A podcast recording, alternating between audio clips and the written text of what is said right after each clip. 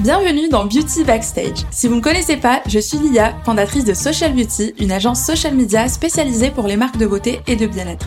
D'ailleurs, si vous avez besoin d'aide sur vos réseaux sociaux, vous pouvez prendre rendez-vous avec nous via le lien qui se trouve dans la description. En créant Social Beauty, j'ai fait de mes passions mon métier de rêve en réunissant à la fois mon intérêt pour le marketing et mon amour pour le domaine de la beauté. Grâce à ce métier, je rencontre et j'échange régulièrement avec des professionnels de l'industrie. Et les personnes que je rencontre sont toujours passionnées et passionnantes. Alors, j'ai décidé d'enregistrer certaines de nos conversations pour vous faire profiter également de ces échanges. L'objectif est de partager notre passion pour la beauté, mais aussi de vous en apprendre plus sur les coulisses de cette belle industrie. Si ce contenu vous plaît, n'oubliez pas de vous abonner et de mettre une belle note sur votre plateforme d'écoute préférée parce que ça nous aide énormément, alors merci d'avance. Et let's go, je vous laisse avec l'épisode du jour.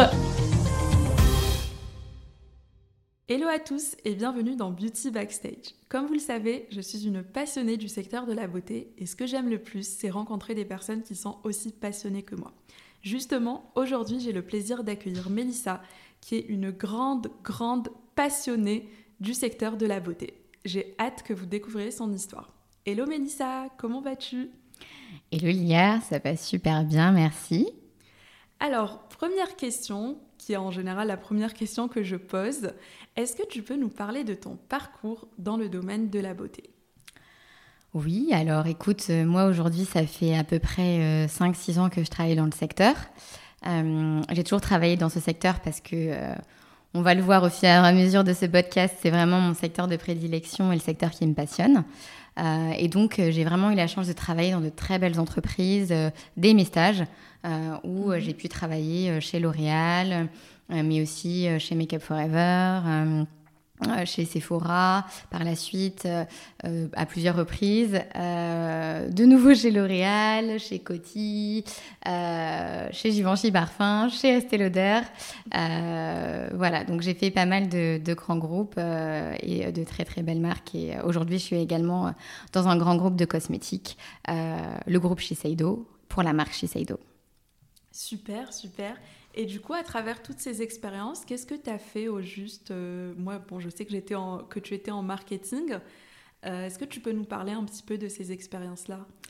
Alors, j'ai essentiellement fait du marketing opérationnel, mhm. euh, un petit peu de merchandising aussi.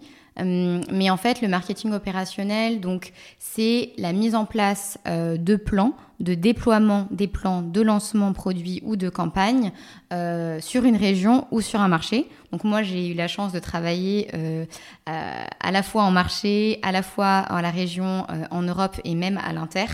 Donc l'inter c'est eux qui l'international pardon, c'est ceux qui, qui vraiment définissent les plans et donnent les directives stratégiques. Ensuite, les régions vont les adapter euh, à leurs euh, spécificités euh, régionales et ensuite aux spécificités locales parfois, parce que notamment quand on travaille pour la zone Europe, on a souvent environ 17 pays et donc 17 pays extrêmement différents avec des cultures aussi différentes et donc on doit souvent faire du cas par cas. Ok, super, c'est très clair. Et, et, du coup, comment ça se fait que tu as travaillé dans autant de groupes, au sein de autant de marques en à peine, euh, tu as dit 6-7 ans, c'est ça? Oui, en 6 ans à peu près, oui. Euh, bah, écoute, c'est parce que euh, j'ai fait beaucoup de CDD, de remplacement de de congé maternité beaucoup parce que c'est un secteur très féminin. Mhm. je, je t'apprends rien quand, quand, je te dis ça. Donc il y a beaucoup de remplacements de congé maternité et c'est vrai que euh, on est énormément à être intéressé par le secteur et je dirais qu'il y a beaucoup plus de, euh, euh, de demandes que d'offres finalement. Et, et, donc quand on veut rester après dans une entreprise, bah, c'est pas facile parce qu'on on est beaucoup plus à postuler qu'il n'y a de place dans les entreprises en fait. Mais c'est génial parce que finalement, tu t'es battu, mais genre, j'ai l'impression, enfin moi je te connais, donc euh, je sais que c'est le cas, mais tu t'es vraiment battu pour garder ta place à chaque fois, pour, euh, pour euh, vraiment rester dans ce secteur-là. qu'est-ce qui t'a t'a aidé à vraiment finir par trouver ton CDI déjà et surtout ne jamais rien lâcher? Alors, je vais commencer par répondre à qu'est-ce qui a fait que je n'ai jamais rien lâché. Donc là, je pense que euh, euh, ça vient d'une histoire personnelle. Euh, voilà, très personnelle même, puisque je pense que ça vient du drame familial que, que j'ai vécu il y a six ans maintenant. puisque j'ai perdu mon frère, mon grand frère. Et, et à ce moment-là, en fait, ben, tu te rends compte que, que la vie ne tient qu'à un fil. que voilà que la vie peut s'arrêter à tout moment et, et, si ça a été au début comment dire ma plus grande faiblesse et, et, ce qui a rendu les choses difficiles pour moi euh, aujourd'hui. Et au fil des années, ça a été ma plus grande force parce que c'est ce qui m'a donné envie de me battre en fait. Euh, de me battre pour réaliser mes rêves parce que je me suis dit justement que, euh, que la vie était trop courte ou mhm. pouvait être trop courte et qu'il fallait donc chaque matin se lever avec vraiment l'envie euh, d'aller travailler et, d'aimer ce qu'on fait en fait euh, chaque jour. Donc euh, voilà, c'est, je pense que c'est un des, des, principaux points que je ne voulais vraiment pas subir ma vie, mhm. que je voulais être actrice de ma vie, que je ne voulais pas un, travail alimentaire. Voilà, je, sais que malheureusement parfois on n'a pas le choix, mais c'est vrai que j'ai vraiment essayé de, de, de voilà d'être heureuse dans mon travail et motivée en allant au travail le matin. Ok, super. Mais euh, malgré tout ça, je sais que c'est un secteur ultra concurrentiel. Moi-même, je reçois à chaque fois des messages sur Instagram ou parfois LinkedIn de, de plein de filles finalement qui souhaitent travailler dans ce secteur et, et on dit souvent que c'est bouché encore plus en marketing et j'ai l'impression encore plus en marketing opérationnel.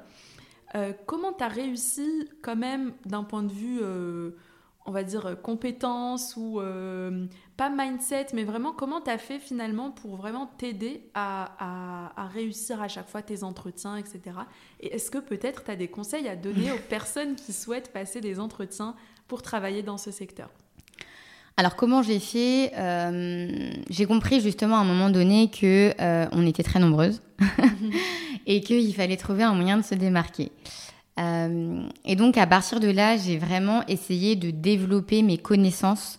Euh, parce que mes compétences, je les développais euh, au cours de, mes expériences professionnelles. Donc, au mm. cours de mes différents CDD, j'ai vraiment appris ce que c'était que le, marketing opérationnel au travers de différents postes. Hein, donc ça pouvait être des postes de catman par exemple ou mm. des postes de chef de produit, mais il y a toujours un marketing opérationnel en tous les cas et et en tant que chef de produit, ce rôle un petit peu de...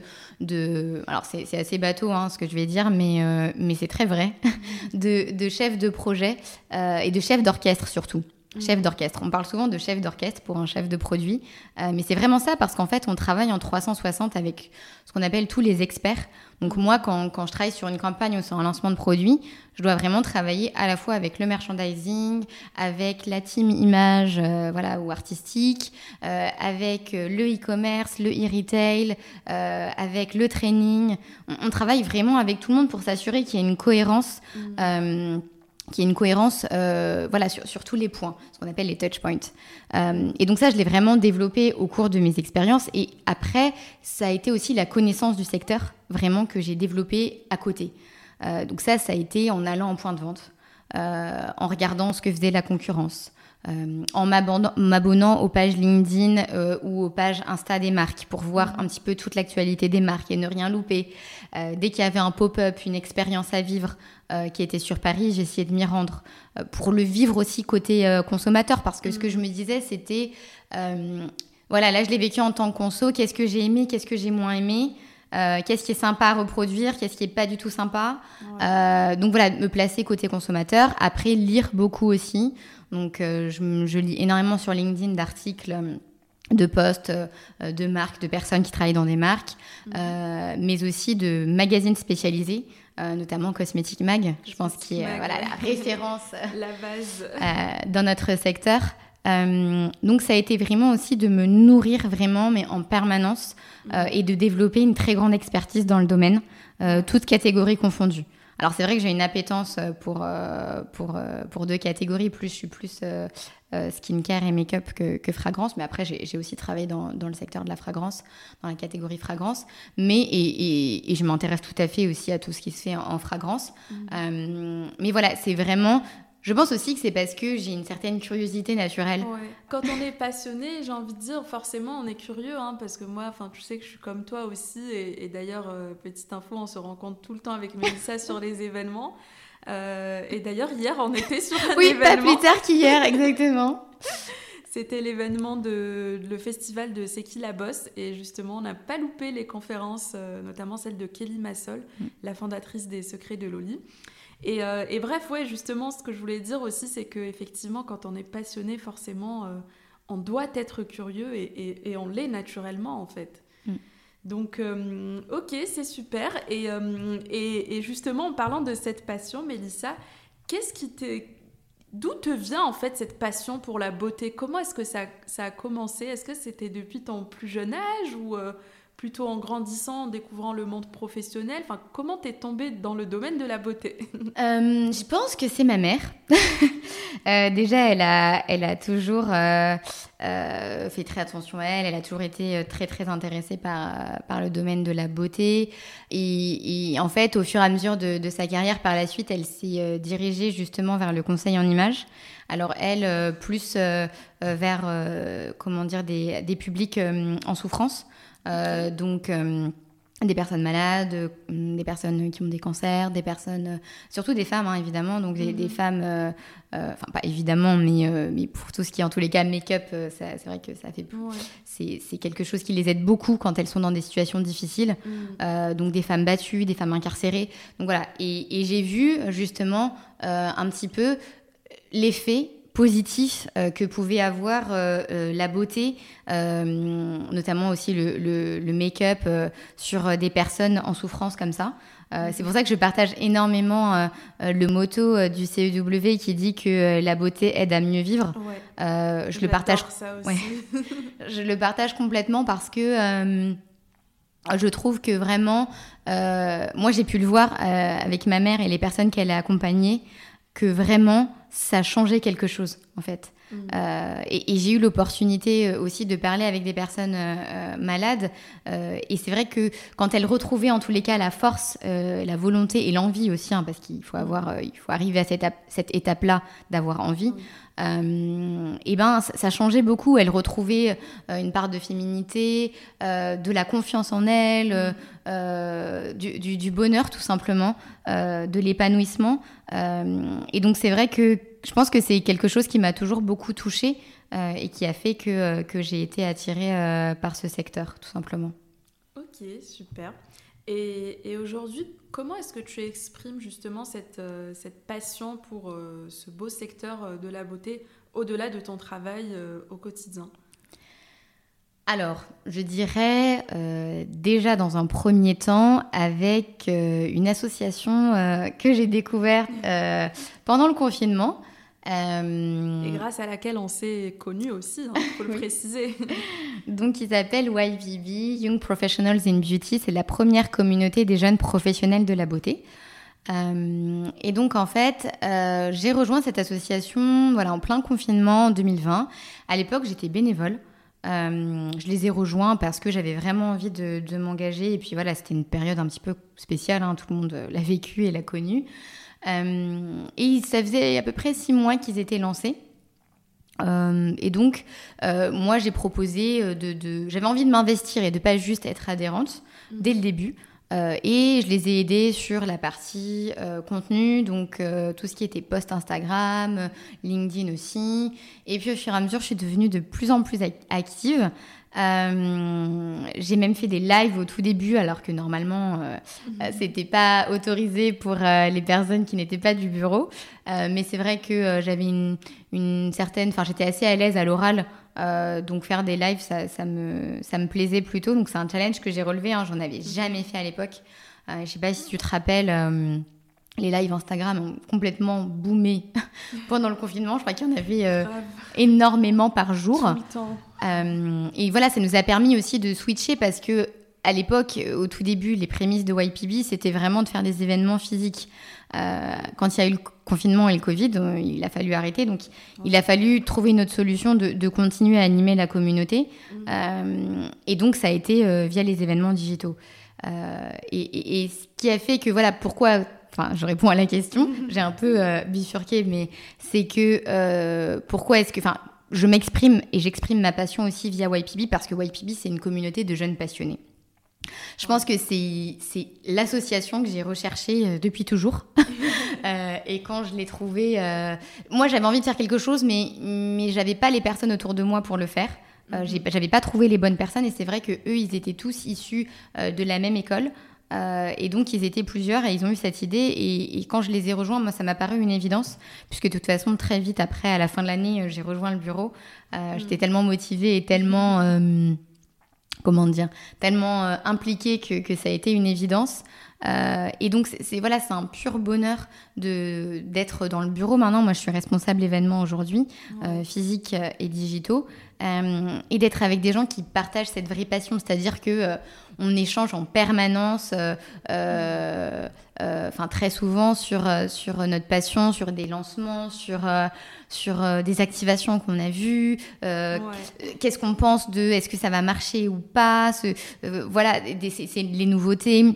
On prépare aussi les actus de la semaine euh, ensemble tous les, euh, toutes les semaines, donc on doit aussi être à, l'affût. Et puis aussi par rapport à nos événements, on, cherche les nouvelles tendances, les marques euh, que notre communauté aurait envie de, de rencontrer et d'échanger. Au fur et à mesure, on a aussi développé des ateliers atelier CV, euh, atelier euh, également l'aide de motivation. Enfin, ça, on en fait un peu moins parce que c'est vrai que c'est un peu moins d'actualité, mais, euh, mais se présenter et, créer une vraie communauté. En fait, on a un groupe WhatsApp aussi sur lequel on échange très souvent, puisque tu y es maintenant. ouais, c'est vrai que le groupe WhatsApp est très actif. moi, j'ai déjà été dans plusieurs groupes WhatsApp pour plusieurs sujets différents, mais c'est vrai que celui de YPB, je rate très rarement les, notifications. Enfin, en tout cas, j'essaye de rattraper, surtout quand il y a des, des, petits débats ou quand on parle de nouveautés, que les gens donnent leur avis. Franchement, c'est hyper intéressant de discuter avec des personnes qui sont passionnés en fait comme moi quoi et comme toi. Ouais, ça c'est vraiment quelque chose de très très agréable euh, et on peut échanger absolument euh, voilà sur tous les sujets. Il y a des débats même enflammés dans le groupe. Euh, voilà quand il y a des sujets un peu polémiques donc c'est extrêmement intéressant et en plus c'est des gens qui sont aussi très pointus et très experts dans leur domaine. Mm. Donc on apprend nous aussi chaque jour avec ce groupe et moi du côté bureau aussi voilà c'est extrêmement agréable de d'échanger avec, euh, avec la team, euh, de réfléchir à des nouveaux events, euh, à des nouveaux, voilà, des nouveaux sujets, à des nouvelles activités. Toujours être à l'affût, en fait, mm. de ce qu'on peut faire et, et, aller à la rencontre aussi de nouvelles personnes pour leur expliquer ce qu'on fait. le but, voilà, vraiment, c'est aussi de à la fois de créer des événements, bien sûr, mais pas que. C'est de créer une communauté, comme je le disais, via, via le groupe, mais au-delà du groupe, parce qu'on se rencontre, on fait des verres communautés. Euh, le but, c'est vraiment aussi de, de, créer, en fait, la volonté de YPB, c'est de créer du lien euh, entre des jeunes et des professionnels plus aguerris du secteur. Parce que justement, moi, j'en suis la preuve, euh, j'en suis l'incarnation que c'est un secteur très compétitif et que donc c'est très difficile d'y de, rentrer. Et, et quel meilleur moyen finalement que d'avoir des conseils de personnes euh, qui sont dans le secteur. Mm. Donc l'idée, c'est aussi au travers de ces événements et par euh, l'association de rencontrer des professionnels euh, qui travaillent dans le secteur depuis un moment, mm. qui sont là pour donner des conseils, pour aider les plus jeunes voilà, à, insérer le, le, secteur qui, qui, leur plaît, qui les passionne en fait. Ouais. Et, et, parmi les événements que tu as, que tu as déjà pu organiser avec YPB, euh, lesquels t'ont le plus, le plus inspiré ou intéressé? Oula Il y en a euh, plein. il y en a plein. Alors après, je dirais, il y en a un qui a été, ça a été notre premier très très gros event, donc c'est vrai que c'est un qui est assez marquant pour nous. C'était celui sur la clean beauty. En plus, on a eu énormément de chance parce que euh, on l'organisait entre deux confinements. Euh, on savait même pas si s'il allait pouvoir finalement euh, être réalisé. Euh, et euh, le soir même, le président avait annoncé qu'on était reconfiné. donc vraiment, ça a été, ça a été ric-rac, comme on dit. Mais ça a été le premier événement, je dirais, de très grande envergure parce qu'il y a eu plus de 100 participants. C'était au jardin d'acclimatation en partenariat avec LVMH. voilà, on, avait une partie conférence qui a été animée par Pascal Brousse. On la présente plus, hein, c'est la papesse de la clean beauty. Euh, et ensuite, euh, des stands de marques. Et puis, il y avait une table ronde voilà, avec ces mêmes marques qui étaient présentes. On a eu des journalistes qui sont venus, des influenceurs, des retailers. Donc, pour nous, c'était vraiment la première fois qu'on faisait un, événement du telle envergure, euh, qui plus est parrainé par, par un, grand groupe. donc, vraiment, ça a été une très grosse organisation aussi de notre côté. Je Tu m'étonnes. et puis après, je dirais aussi des, des, événements un peu différents en mode masterclass. Donc par mhm. exemple, on a fait une super masterclass Halloween avec Julien Roll, qui est donc aujourd'hui un, un make-up artiste indépendant, mais qui a longtemps été le make-up artiste officiel de Make Up Forever, qui nous a fait un make-up incroyable et toutes les step by step euh, pour réaliser ce make-up. Euh, c'était à la Make Up Forever Academy. Génial. Euh, donc, Mais c'était quand ça J'ai raté ça moi Oui, c'était l'année dernière, enfin en fin d'année, en fin d'année dernière. c'était pour Halloween justement. donc voilà, donc ça c'est des formats un peu différents qu'on fait. et puis même avec toi, on a fait une masterclass aussi sur TikTok, qui a été très très appréciée et qui est redemandée d'ailleurs. Donc voilà, plus on avance et plus on fait des formats différents. Euh, et donc, je pense que c'est la variété des formats aussi qui, qui, plaît. Euh, et d'ailleurs, je pense qu'un événement qui m'a marqué aussi, c'est la conférence digitale qu'on avait fait sur le métaverse. Oui, bah, c'était la première conférence que j'avais faite avec euh, YPB. Et, en fait, c'était les prémices du métaverse. Mm. et du coup, elle a vraiment attiré énormément de personnes. Euh, on s'y attendait pas du tout. Il y a eu 274, euh, euh, non plus que ça, pardon. Il y a eu 400 personnes connectées en live et on aujourd'hui on en est à plus de 1000 vues en replay. Et on avait des on avait des gens qui nous répondaient, qui nous disaient Hello from Australia, from US. Et on était là, waouh. ok. Euh, bon, du coup, la conférence a été en français, donc malheureusement pour ceux qui n'étaient pas français, euh, voilà, mais l'intervenant parlait en français. Euh, mais mais c'était vraiment les prémices, et c'est là où je trouve que c'est hyper intéressant aussi, c'est que on arrive à travailler et, et à proposer des, des, sujets très actuels très rapidement et à trouver des intervenants pertinents par rapport à l'actualité. Super. Et c'est vrai que moi j'adore les événements YPB, je les rate très très rarement.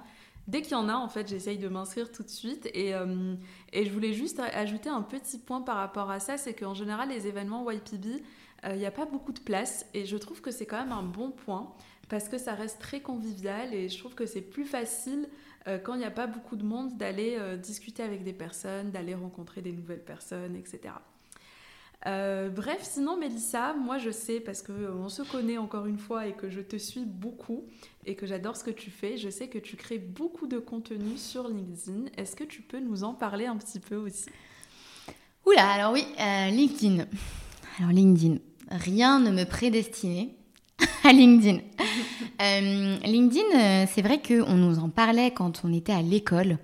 Euh, moi, je me rappelle quand j'étais en école de commerce et on disait tous euh, oui, oui, euh, LinkedIn, très bien, on va se faire un profil. Mais en fait, moi, à l'époque, j'avais complètement sous-estimé la valeur de LinkedIn, en fait, et, et, enfin, comment on pouvait utiliser cet outil dans notre carrière.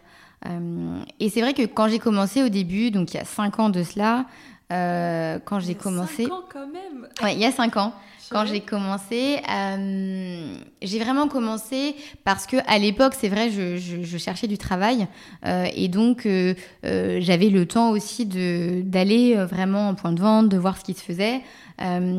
et c'est pour ça que j'ai commencé à créer du contenu et en fait qui correspondait à de la veille. Euh, mm. puisque euh, je publiais sur tout ce que je faisais, euh, les pop-up où j'allais, les animations, les lancements, les podiums chez Sephora, etc. donc j'ai commencé comme ça. Après, j'ai commencé aussi à essayer de contacter des gens.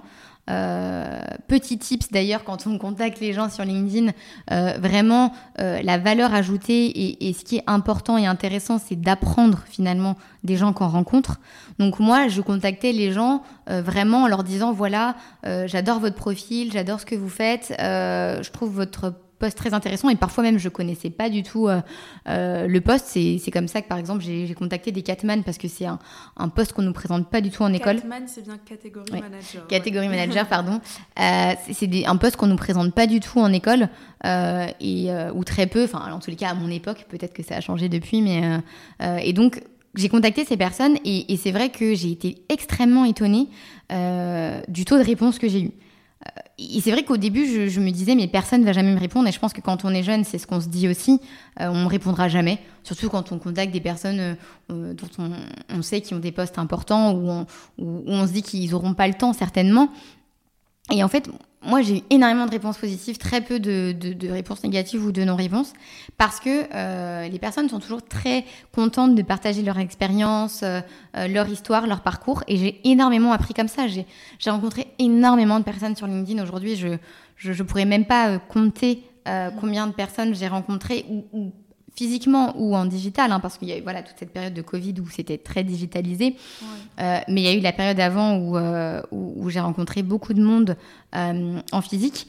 Et, et c'est vrai que j'ai vraiment eu l'opportunité de rencontrer des personnes très différentes. et avec voilà et j'ai pu apprendre énormément sur des métiers que, que, je ne connaissais pas que je ne soupçonnais pas et j'ai découvert aussi que ce réseau était extrêmement bienveillant euh, que les gens étaient vraiment là aussi euh, pour l'entraide. Euh, et voilà, il y a des personnes que j'ai rencontrées sur LinkedIn qu'aujourd'hui font partie intégrante de ma vie, qui sont devenues parfois même des amis. Il y a des. on, ne le soupçonne pas. Mais grave, surtout sur LinkedIn. Oui, parce que c'est vrai que c'est un réseau pro, mais, mais on peut vraiment tisser des liens avec, avec les personnes. Et puis, je dirais que euh, voilà, j'ai reçu énormément de conseils. Il y a des gens qui, m'ont poussé, qui ont poussé mon CV euh, quand ils ont su que je cherchais du travail. Des personnes à qui parfois j'avais pas énormément parlé. Donc voilà, il y a une vraie bienveillance. Et, s'il y a un conseil que je peux donner sur LinkedIn, c'est vraiment qu'il faut oser. Euh, je pense que quand on est jeune, quand on sort d'école, on n'ose pas. On a peur dans un premier temps. Et puis on se dit, la personne ne nous répondra jamais. Et en fait, c'est faux. les personnes répondent très souvent. Ou alors, au pire, si elles répondent pas, bah voilà, elles répondent pas. En fait, il y a rien à perdre. C'est soit la personne te répond et là tu as tout gagné, soit elle te répond pas et là bon bah tant pis, c'est pas grave et t'as rien perdu finalement. Donc euh, avec LinkedIn, moi je trouve c'est qu'on est vraiment toujours gagnant euh, parce que au, pire on, te répond pas et au mieux tu fais des rencontres incroyables. Euh, et donc voilà, c'est vraiment ça que, qui, qui m'a plu, qui m'a plu sur, sur LinkedIn. Et, si je fais le, lien un petit peu et que je cherche un petit peu dans ma mémoire et, dans mon passé surtout, je me rends compte que finalement LinkedIn aussi, c'est qu'est-ce que c'est? C'est écrire des posts. Euh, enfin, en tous les cas, c'est en partie écrire des posts. On peut aussi écrire des articles, mais, c'est de l'écriture euh, et c'est de la rédaction. Et, quand je regarde mon parcours, euh, déjà j'étais au journal scolaire de l'école, au, collège et ensuite au lycée.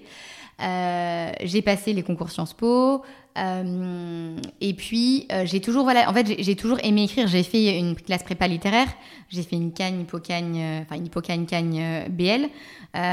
donc, j'ai toujours aimé écrire et finalement, avec le recul, je me dis que hein, c'est un peu le, le, retour à mes premiers amours. J'ai même fait voilà une école de commerce donc qui prônait et qui proposait des cours de culture générale en plus des cours classiques d'école de commerce, donc qui prenait énormément de, de, BL. Euh, et euh, donc de la section euh, que, que j'ai fait en prépa. et je pense que voilà, c'est que j'ai toujours eu cet amour pour, pour l'écriture et que finalement je retrouve aujourd'hui en écrivant mes posts LinkedIn. Tu en écris combien par, par semaine environ? Moi, je te vois tout le temps sur mon feed parce que je te suis et j'adore tes posts. Et d'ailleurs, si vous aimez mon contenu parce que je parle du domaine de la beauté, allez absolument suivre Mélissa. D'ailleurs, je vais vous mettre le, lien de son LinkedIn dans la description de cet épisode parce qu'elle partage des posts qui sont toujours euh, très pertinents, très intéressants. Et surtout, c'est pas du tout le même contenu que moi. Donc, euh, vous pouvez suivre plusieurs personnes dans, la, dans le domaine de la beauté et avoir à chaque fois du contenu différent. Du coup, Mélissa, combien de posts par semaine environ? Hum, J'essaie d'en faire au moins deux. Euh, parce que euh, c'est un bon rythme, c'est pas trop et, et, c'est pas euh, trop peu non plus. J'ai fait pas mal de tests, hein, je vous avouerai, c'est mhm. pas c'est pas arrivé comme ça. même j'ai fait des tests d'horaire aussi pour voir quand est-ce que que les gens regardaient le plus. donc j'essaye de publier. En fait, les, les bonnes horaires souvent c'est le matin, avant que les gens aillent travailler. Donc entre 7h30 et 9h30, 10h. Et après, le soir, entre 19h, euh, euh, enfin 18h30, 19h et euh, grand max 21h. Parfois, quand je travaille, c'est un peu compliqué, donc je publie un peu tard, mais dans ces cas-là, je préfère décaler. Mm. et moi, j'essaie de publier donc soit le mardi ou le jeudi. le mardi et le jeudi en général. Pour moi, c'est en tous les cas, moi, sur c'est sur mon enfin avec mon réseau, c'est les jours qui performent le mieux et à ces horaires-là. Et je fais des calendriers. Donc en fait, j'ai un peu un travail de community manager euh, à mes heures perdues parce que je planifie mes posts vraiment sur mon téléphone. Euh, par jour, enfin par semaine plutôt, je sais quel post je vais publier quel jour, sur quelle euh, thématique. Alors parfois je switch évidemment quand il y a des actualités plus croustillantes ou hot topic et je décale d'autres sujets qui sont moins d'actualité. mais j'essaie toujours d'avoir du contenu à l'avance sur au moins une à deux semaines. Ouais, ça c'est vraiment la clé de la régularité mm. de, de, planifier. Et, euh, et, puis, tu as aussi une belle communauté, enfin de ce que j'ai pu voir hein, mm. sur, euh, sur tes posts LinkedIn, tu as une belle communauté. Tu as combien d'abonnés déjà? Euh, Je sais plus, mais... Aujourd'hui, j'en ai un peu plus de 9000. Ah, quand même, hein. mais je crois qu'ils sont tous dans la beauté. Hein. Oui, ouais, ouais, parce que moi j'ai décidé, alors après c'est un choix, hein, mais moi j'ai vraiment décidé de, de, me connecter essentiellement avec des gens qui sont du secteur. Euh, déjà parce que euh, moi, dans mon field, j'ai envie d'avoir euh, essentiellement du contenu lié au secteur de la beauté. Mhm. Et parce que c'est avec ces personnes-là que j'ai le plus envie d'échanger aussi et d'apprendre, parce que c'est des personnes aussi qui publient. Hein. donc c'est un choix que j'ai fait. Il y a plusieurs stratégies hein, quand on est sur LinkedIn. C'est soit on décide de vraiment s'ouvrir à, à, tout le monde et on ne fait pas forcément de sélection. Euh, soit on, décide d'être un peu plus sélectif. Et moi, c'est vrai que c'est le choix que, que j'ai fait pour avoir aussi à la fois du contenu pertinent sur mon feed et de faire des, des, des rencontres plus impactantes. C'est aussi pour ça que, euh, que j'ai pas euh, forcément euh, autant d'abonnés que, que d'autres qui, qui, sont depuis moins longtemps que moi sur, sur le, la plateforme. Parce que moi, j'ai décidé vraiment d'avoir un contenu très ciblé. D'ailleurs, c'est ce que nous disaient hier les experts LinkedIn.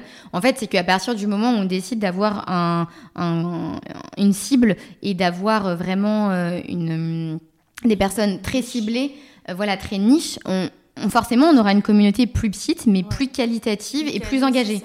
C'est ça. Et puis au final, euh, nous, dans le cadre de, de, nos, de notre travail, c'est plus intéressant que de parler à monsieur et madame tout le monde. Hein. Surtout sur LinkedIn. Enfin, on n'est pas là pour. Enfin, on est, on est quand même là pour le business, quoi, sur LinkedIn. Donc, ne faut pas oublier ça.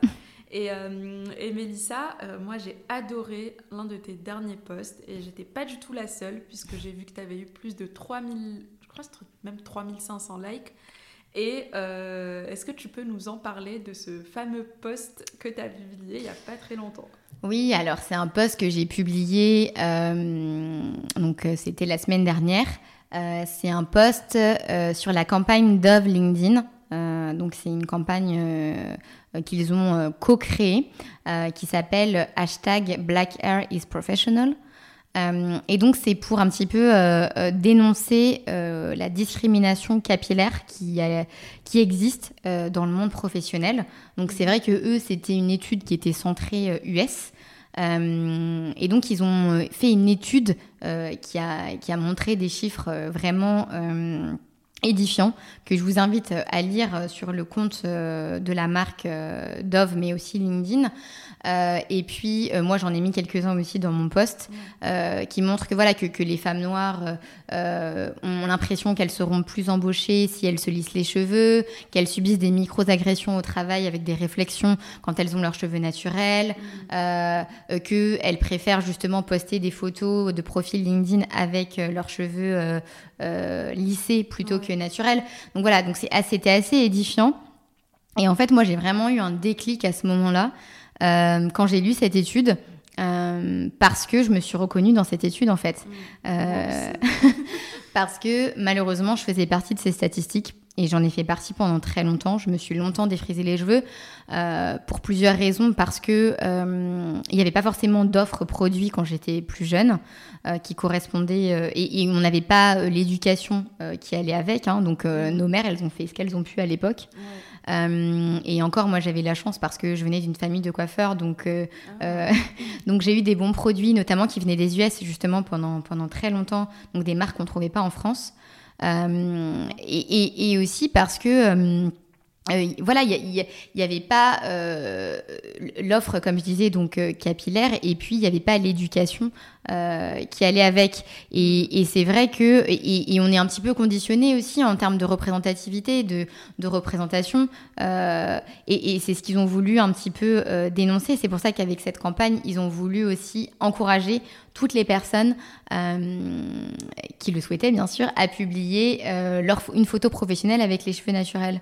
et, c'est vrai que moi, le déclic, je l'ai eu aussi avec des marques comme, la marque de Kelly Massol des secrets de Loli, voilà, qui, sont des modèles en fait vraiment pour, pour toutes les personnes qui ont des cheveux naturels. Elle a proposé voilà des, produits qui correspondaient et c'est surtout je pense aussi ce qu'elle incarnait. Et, euh, voilà on avait une vraie représentation à laquelle on pouvait on pouvait s'identifier.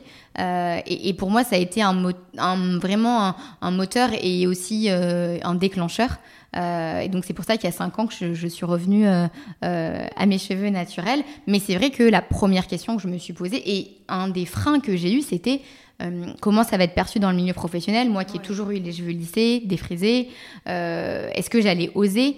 Euh, et, cette photo, quand je l'ai postée sur, sur LinkedIn, ça a été pour moi justement aussi un, pas en avant. mais je me suis dit en quelque part, voilà, déjà la photo que, que j'avais sur LinkedIn me ressemblait plus du tout.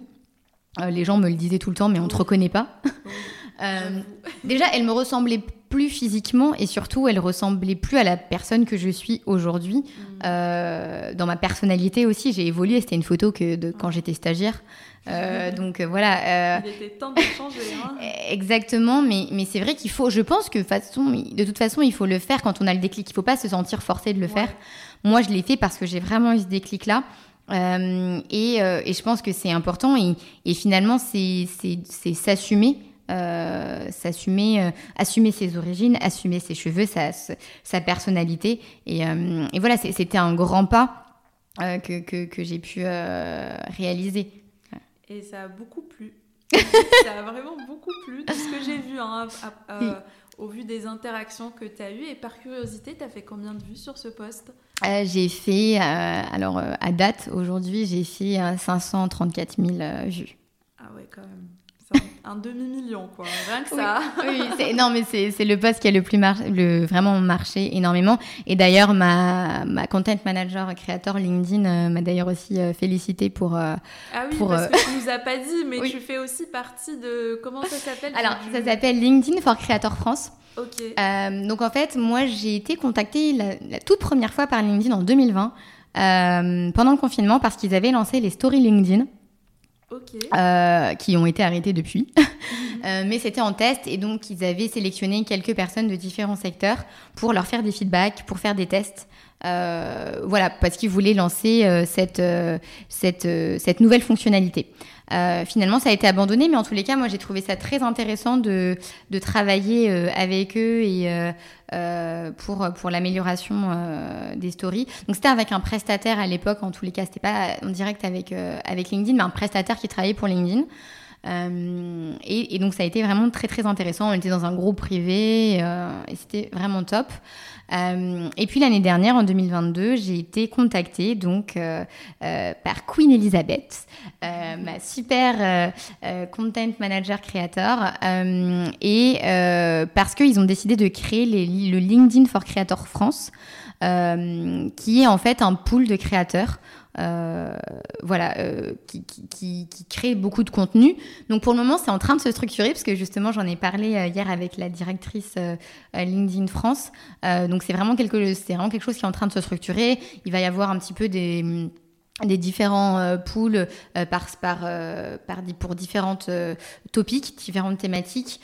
donc c'est vraiment en train de se structurer et l'idée c'est voilà c'est d'être d'avoir un suivi, d'avoir des conseils. Donc elle me donne des conseils sur mes posts ou ou, ou elle me dit voilà est-ce que tu, tu, pourrais écrire sur ça pour pour avoir du contenu pertinent et aussi parce que parfois ils ont des sujets qu'ils veulent pousser et qu'ils veulent mettre en avant en fonction de l'actualité. Euh, donc voilà, donc ça, ça a été euh, l'année dernière, euh, en 2022. Donc c'était pour moi aussi, je dirais, une reconnaissance de, de, tout ce que je fais depuis cinq ans, finalement. et je suis vraiment ravie de faire partie de, de ce programme qui est tout nouveau en France, qui se développe. et d'ailleurs aussi, pourquoi pas, de, participer activement et de proposer à des nouvelles choses euh, pour ce programme. Euh, c'est une très bonne idée, une très bonne initiative et on est beaucoup de créateurs de contenu hein, sur LinkedIn. Euh, et donc c'est vraiment top que ça se structure et qu'on ait un référent aussi à nous. Super. Alors Mélissa, on a déjà fait pas mal le tour de toutes les questions que je voulais te poser, mais il en mhm. reste quand même quelques-unes qui vont être plus courtes. Euh, est-ce que tu peux me dire quelles sont les, les personnalités en fait qui t'inspirent le plus dans le domaine de la beauté? Alors, dans le domaine de la beauté. Ok, parce que déjà, si je devais dire pas dans le, enfin, hors le domaine de la beauté, une des femmes qui m'inspire le plus, c'est Michelle Obama. Mhm. Euh, parce que euh, de par son parcours, hein, moi j'ai lu son, autobiographie, elle est quand même partie de très loin. Euh, et donc ce qui m'impressionne dans son parcours, c'est voilà, c'est sa force, son courage. Et le fait voilà qu'elle ait jamais abandonné, qu'elle a toujours cru en ses rêves et que elle, a réussi. Elle est quand même partie d'une famille qui était vraiment avec des moyens faibles. Euh, et elle a vraiment réussi à s'élever et, euh, et arriver là où elle voulait arriver. Donc, donc pour moi, ça, c'est des modèles déjà de femmes euh, qui montrent un peu ce... ça, c'est vraiment le motto quand, ce que j'ai vécu aux États-Unis pendant six mois, que j'ai entendu pendant six mois, c'est « Everything is possible ». voilà, je crois que c'est le, le, motto des US et elle l'incarne extrêmement bien. Après, des personnalités dans le secteur de la cosmétique, il y en a énormément. Euh, mais c'est vrai que euh, Kelly Massol, euh, évidemment, fait partie d'un de, de, mes rôles modèles pour toutes les raisons que j'ai dit tout à l'heure. Parce que elle, ça a été mon déclic pour, pour passer au naturel, mm. parce que j'adore sa marque, tout ce qu'elle représente et, et, ce qu'elle a réussi à faire, notamment cette année avec sa campagne My Hair, My Power, où elle a été affichée absolument partout dans Paris, au-dessus du Sephora des Champs-Élysées, au-dessus du Etam à côté des Galeries Lafayette Haussmann, euh, dans le métro à Opéra. Euh, enfin, c'était impressionnant. Elle était partout. Euh, donc, en termes de représentation de, de, de, cette population qui est souvent invisibilisée, c'était assez incroyable. elle a vraiment réussi à, faire quelque chose de voilà, je, d'hors norme, je dirais. Euh, et puis un autre euh, rôle modèle que j'ai aussi, euh, c'est Sabrina Erlori, que, que, j'admire énormément, et également de par son parcours, son engagement. et puis sa, sa, vision aussi du travail en équipe, du travail dans le secteur de la beauté, euh, parce qu'elle a fait de nombreux podcasts. C'est vrai qu'en fait, euh, je pense qu'il y a aussi énormément d'autres femmes hein, qui sont inspirantes, mais euh, voilà, il y a celles qu'on côtoie évidemment au quotidien, dont je vais parler juste après. mais c'est vrai que dans des personnalités un peu plus connues, on va pouvoir citer évidemment que celles qu'on connaît, qui sont aussi visibles et qui ont été voilà interrogées, qui sont passées dans des podcasts qu'on a pu entendre et découvrir. Et je suis sûre qu'il y en a beaucoup beaucoup d'autres. mais en tous les cas, c'est vrai que dernièrement, en tous les cas, moi, c'est les, les deux qui m'ont le plus marqué. Euh, et après, par contre, je dirais aussi, euh, moi, bah, dans, ma carrière, évidemment, j'en ai eu, hein, enfin ma carrière, jeune carrière, ça fait que 6 ans que je travaille, mais, euh, mais j'ai eu, des, j'ai eu la chance d'avoir des managers. Alors, c'est vrai qu'on travaille dans le secteur de la beauté toutes les deux, donc c'est essentiellement des managers femmes. Euh, et c'est vrai que ça change et c'est ça qui est très agréable aussi. Et c'est ce que j'ai dit dans, dans, dans, le, dans un des posts que j'ai fait lors de la journée de la femme. C'est que, enfin, la journée, pardon, des droits internationaux de la femme. Mhm. Euh, c'est que, euh, c'est que j'ai, c'est que j'ai vraiment la chance de travailler dans un secteur où les, les, les femmes ont des rôles et des, des postes à responsabilité, en fait. Euh, et c'est pas le cas dans, dans, de nombreux domaines. Et quand on est en études, notamment, je trouve que c'est très important euh, de d'avoir des rôles modèles euh, féminins. Euh, quand on est une, femme, en tous les cas, pour pour se dire que voilà, c'est everything is possible euh, et que justement on peut y arriver euh, on peut euh, on peut être cette Wonder Woman euh, parce que voilà moi j'ai eu en tous les cas des managers que j'ai considérés comme des Wonder Woman qui voilà qui, étaient directrices marketing internationale ou directrices de marque et qui à la fois avaient trois enfants qui avaient l'impression qu'elles avaient trois vies qu'elles partaient en voyage à droite et à gauche. Elles avaient un Excel pour s'organiser leur vie pro perso. Et, et, donc voilà j'ai vraiment eu la chance d'avoir des, des, managers qui, qui m'ont montré cette voie et qui m'ont montré que tout était possible. Euh, et qu'en tous les cas, moi, la voie que, que, dans laquelle je me dirigeais et mon objectif euh, était atteignable en fait. Parce que euh, il y a des femmes qui l'avaient fait avant moi, en tous les cas, et c'est les modèles que j'avais juste devant moi. Mmh. super. Bah, merci pour ça, hein, pour toutes ces infos, c'est hyper inspirant et, et, moi je te rejoins tout à fait sur le fait de d'avoir cette chance de travailler dans un secteur où il y a beaucoup de femmes et des femmes qui ont vraiment beaucoup de responsabilités, qui ont fait beaucoup de choses dans ce secteur-là. C'est juste hyper inspirant et, et hyper hyper encourageant en fait pour nous euh, qui démarrons à peine euh, nos carrières. Euh, Mélissa, pour, pour toi, c'est quoi la beauté? Ah, très bonne question. Alors, j'aurais deux citations pour toi pour répondre à cette question. la première, c'est une de Coco Chanel. Mhm. qui dit que la beauté commence au moment où vous décidez d'être vous-même. Et je pense que euh, justement, on rayonne vraiment à partir du moment où on, réussit à exprimer pleinement notre personnalité mm. et qui on est à l'intérieur aussi. Euh, donc on parle souvent de beauté in and out euh, en, cosmétique, mais, mais finalement c'est aussi vrai par rapport à ça. Et, et c'est vraiment quelque chose que, que, que, voilà, même quand je fais le lien avec le post LinkedIn dont on parlait, voilà, c'est vraiment ça en fait. J'ai commencé à être moi-même à partir du moment où je suis revenue à mes cheveux naturels. Euh, et c'est, je dirais, je pense que oui, c'est à ce moment-là j'ai commencé à, rayonner aussi. Et, je pense que c'est vrai pour toutes les femmes euh, que à partir du moment où vraiment on, est soi-même et on arrive à, trouver la personne à la, qui nous correspond le mieux, enfin qui on est au plus profond de soi, que notre véritable beauté. Euh, apparaît. Euh, mhm. euh, et le deuxième point, c'était, euh, bah je l'ai dit tout à l'heure, hein, mais c'est un petit peu le, le motto du CEW qui est que la beauté aide à mieux vivre. Et, et ça, j'en suis convaincue. J'en suis convaincue parce que, comme je te le disais, par rapport au travail que, que, peut faire ma mère en tant que, que socio-esthéticienne conseillère en image, les personnes notamment qui sont malades, eh ben, la beauté, c'est pas futile. Ça aide vraiment à aller mieux en fait.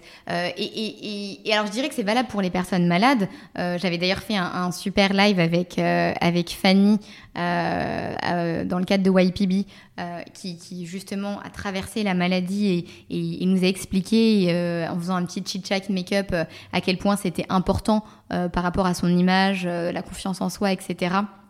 Euh, de, de, de, de, se sentir euh, belle et de prendre le temps voilà, de se faire des soins. C'est le make-up, hein. évidemment, je pense que le make-up, c'est un des premiers, la première catégorie qui nous vient à l'esprit, mais même le soin, voilà, de faire des moments cocooning, des moments pour soi, euh, et, apprécier ces moments et, redécouvrir son, sa, sa beauté finalement. Euh, c'est quelque chose euh, voilà d'essentiel et c'est pour ça que moi quand je suis pas du tout d'accord quand on dit que les cosmétiques c'est un domaine futile alors oui évidemment on sauve, sauve pas des vies euh, mm. mais c'est vrai que hein. mais, mais c'est vrai que même pour des personnes non malades et encore je l'ai entendu et on l'a entendu hier à la conférence à laquelle on est allé où elle disait que une des intervenantes que quand on met un rouge à lèvres simplement euh, on se sent plus powerful. C'était justement une, directrice, hein, une dirigeante qui disait ça, et qu'elle disait que quand elle avait un grand meeting, euh, elle se mettait à son rouge à lèvres et que elle allait un petit peu au combat. Euh, voilà, en tant que femme Wonder Woman extrêmement puissante. Et, voilà, donc c'est vrai, c'est encore plus vrai pour, pour les femmes souffrantes et dans des situations difficiles, mais c'est aussi vrai pour, pour toutes les femmes en fait. Euh, voilà, dans n'importe quelle situation. Ouais, et je suis tout à fait d'accord avec toi. Moi, il y a un truc que j'aime bien faire aussi, c'est euh, me parfumer, parce que j'adore les parfums et, et, quand je me parfume, genre, euh, ça change tout pour moi. Genre, je limite quelqu'un d'autre, c'est trop bien. merci Mélissa. J'ai une question. En général, les gens n'aiment pas quand je pose cette question. quelle est ta marque de cosmétiques préférée? Après, j'essaye quand même de laisser la liberté aux gens de me proposer peut-être deux ou trois. C'est difficile d'en choisir une seule. Mais, euh, mais si tu en as une en tête, je veux bien euh, savoir laquelle c'est. Alors, c'est très difficile comme question. Alors, surtout quand on est une beauty addict, franchement, c'est un peu la mission impossible ce que tu demandes, je trouve. Euh, je trouve vraiment que c'est très, très difficile. non, alors bon, déjà, toutes les marques pour lesquelles j'ai travaillé, c'est vraiment des marques que j'ai adorées parce que je trouve qu'en plus c'est très important de travailler pour une marque à laquelle on s'identifie. Mm. et, qui, nous parle en fait. Donc je dirais que, que voilà, moi, moi en termes de, de make-up, évidemment, j'adore Make Up Forever. Euh, bon, j'avoue, j'ai utilisé un petit peu le concurrent aussi, MAC, mais, euh, mais, mais c'est vrai que voilà, les marques de maquilleurs professionnels, en tous les cas, je trouve que c'est des marques très qualitatives euh, qui, qui, qui proposent en plus et qui m'ont proposé depuis très longtemps des palettes de couleurs très variées et très diversifiées. et puis après, en skincare, c'est vrai que j'aime bien les marques assez expertes. donc, c'est vrai que euh, notamment Shiseido, euh, qui, est, qui est une marque assez scientifique, qui a eu la marque euh, clinique aussi, euh, pour laquelle euh, j'ai déjà travaillé, qui, qui des, marques vraiment où il où, y, a, y, a y, a, de la recherche, les ingrédients, les, les tests sont effectués, des ingrédients voilà, sont, sont mis en avant. Et, et, moi notamment, j'ai eu beaucoup de problèmes de peau, que ce soit pendant mon adolescence, malheureusement, où j'ai fait beaucoup d'acné, et, mais j'ai aussi fait beaucoup de masques euh, pendant le Covid.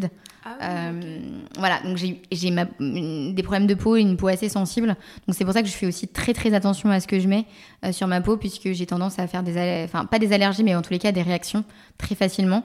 donc c'est vrai que je, je, fais très attention et je regarde des, en skincare des marques assez pointues.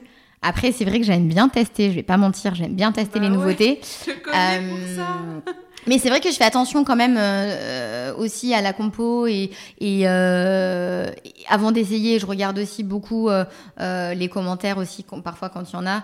Euh, parce que c'est vrai que voilà, j'ai la peau sensible, mais c'est vrai que voilà, je suis un peu une beauty junkie. Et, et, ça m'est déjà arrivé, du, du coup, forcément, d'avoir des, des, réactions. parce que de tester des produits qui ne me convenaient pas et, et d'avoir des réactions cutanées, après, ça dure pas très longtemps, heureusement. Mais grâce aussi aux euh, qui sont des experts hein, vraiment dans leur domaine aujourd'hui, Mhm. Parce que même si moi je travaille dans le secteur, euh, j'ai pas forcément fait d'études scientifiques, euh, enfin si jusqu'au lycée, mais voilà, pas au-delà. Euh, et, et, donc j'ai pas forcément l'expertise. Donc c'est vrai que parfois dans mon travail j'ai la chance de pouvoir demander à, à nos experts scientifiques des feedbacks et des explications. mais ça c'est vrai que c'est souvent sur, sur les produits sur lesquels je travaille. Mais, mais au global, je trouve que c'est vraiment top maintenant d'avoir ces skin-influenceurs ouais.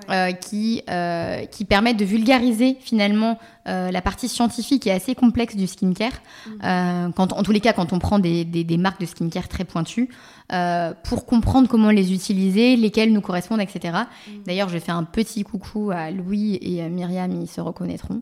euh, qui, qui, sont des skinfluenceurs que je suis et, que, euh, et dont j'adore le contenu.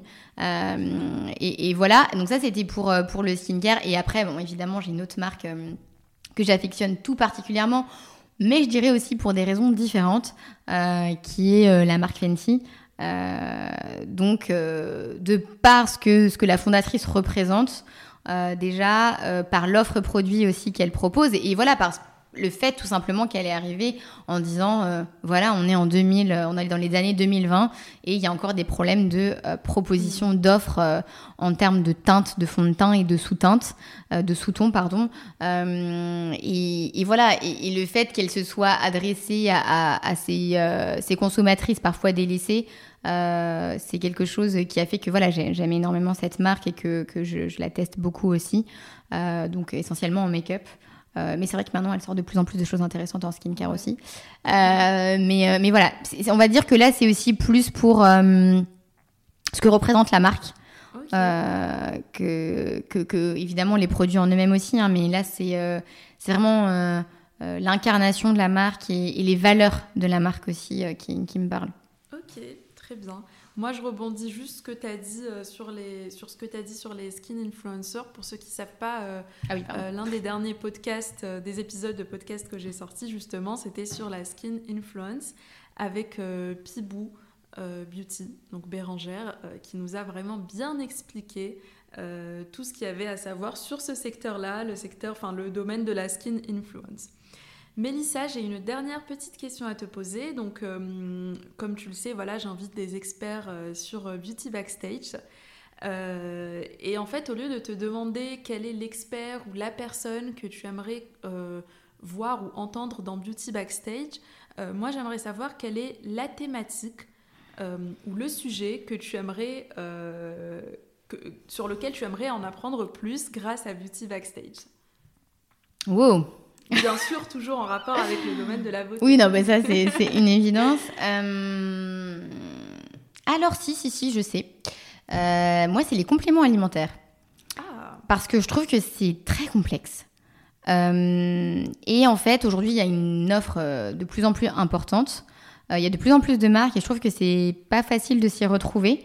Euh, et puis surtout de savoir lesquels prendre, à quel moment, euh, euh, en continu ou pas, parce qu'il y en a qui en prennent en permanence, mais je ne sais pas si c'est forcément bien, même en termes de composition, vers lesquels on doit se diriger en fonction des problématiques de peau qu'on a. même les galéniques, qu'est-ce qui est mieux entre la poudre, le gummies, le, enfin le, le, comprimé, la gélule quelles sont les différences même en termes d'absorption et pourquoi.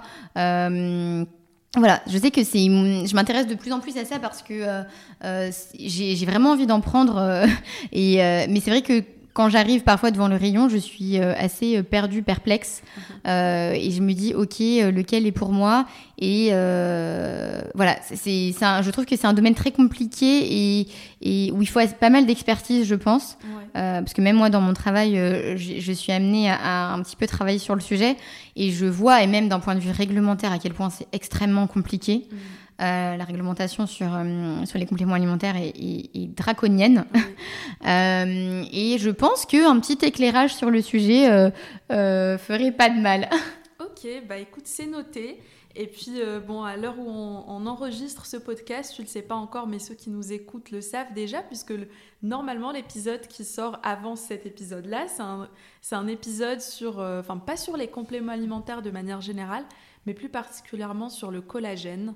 Euh, qui est un des compléments alimentaires phares de la beauté. Ah, super Donc euh, tu pourras écouter euh, cet épisode-là aussi. Et puis je me note quelque part que il faudrait faire effectivement un épisode avec une personne qui pourrait nous expliquer un peu les différents compléments alimentaires, quels sont leurs rôles, etc., etc. Écoute Mélissa, merci beaucoup pour ton temps. C'était hyper enrichissant de, de discuter avec toi comme d'habitude. Et puis euh, voilà, merci beaucoup. merci à toi. Et si j'ai un dernier mot euh, pour euh, tes abonnés, ce serait mon motto, c'est-à-dire Never Give Up. moi, c'est mon motto depuis toutes ces années, voilà, pendant ces cinq ans où j'ai enchaîné les CDD avant de, ah de décrocher le fameux CDI. C'est, voilà, croyez en vous, n'abandonnez pas. Si vous êtes persuadé que, que c'est votre, euh, euh, votre vocation, que vous voulez absolument travailler dans le secteur des cosmétiques, sachez que euh, le chemin n'est pas forcément linéaire, que chacun a son propre parcours et que on n'est pas, c'est pas forcément une ligne droite, mais que vous pouvez y arriver. Et surtout, osez, sortez de votre zone de confort, contacter des personnes sur LinkedIn, rencontrer du monde. Euh, voilà, et c'est comme ça que, que, vous y arriverez. En tous les cas, moi, c'est ça a été euh, euh, ma recette clé. Et, c'est comme ça aujourd'hui que, que j'ai pu atteindre un de mes objectifs en tous les cas et de me réaliser pleinement dans ma vie professionnelle. Et c'est ce que je vous souhaite à tous. On nous parle rarement, quand on fait nos études ou quand on est jeune, de coaching. Et pourtant, c'est vraiment ce qui m'a débloqué à un moment où j'étais bloquée, qui m'a permis de surpasser mes points de blocage. J'ai fait appel à une coach, une coach professionnelle, euh, Marion Sterlin. Je vous la recommande fortement. Euh, je la remercie énormément euh, puisqu'elle m'a vraiment permis de comprendre que les épreuves que j'avais vécues dans ma vie personnelle pouvaient être des sources de motivation dans ma vie professionnelle. Et qu'il n'y avait pas d'un côté la vie professionnelle et de l'autre la vie personnelle, mais que les deux s'impactent mutuellement. En fait, il y a la vie, point. Et donc, si vous ressentez le besoin euh, de faire appel à un coach, ou même si vous n'en ressentez pas encore le besoin, je vous conseille aussi d'explorer cette piste, euh, parce que ça peut vraiment faire la différence. Moi, dans mon parcours professionnel, c'est vraiment ce qui m'a permis d'avancer. Super, ben merci beaucoup. Merci à tous pour votre attention. Euh, comme d'habitude, n'hésitez pas à à liker, euh, à vous abonner, pardon, surtout au podcast, et puis à laisser une note euh, de 5 étoiles si possible, si le podcast vous plaît, parce que ça aide énormément dans le développement de, ce podcast qui est, euh, je le rappelle, autofinancé. Donc voilà, merci à tous et à très vite dans Beauty Backstage.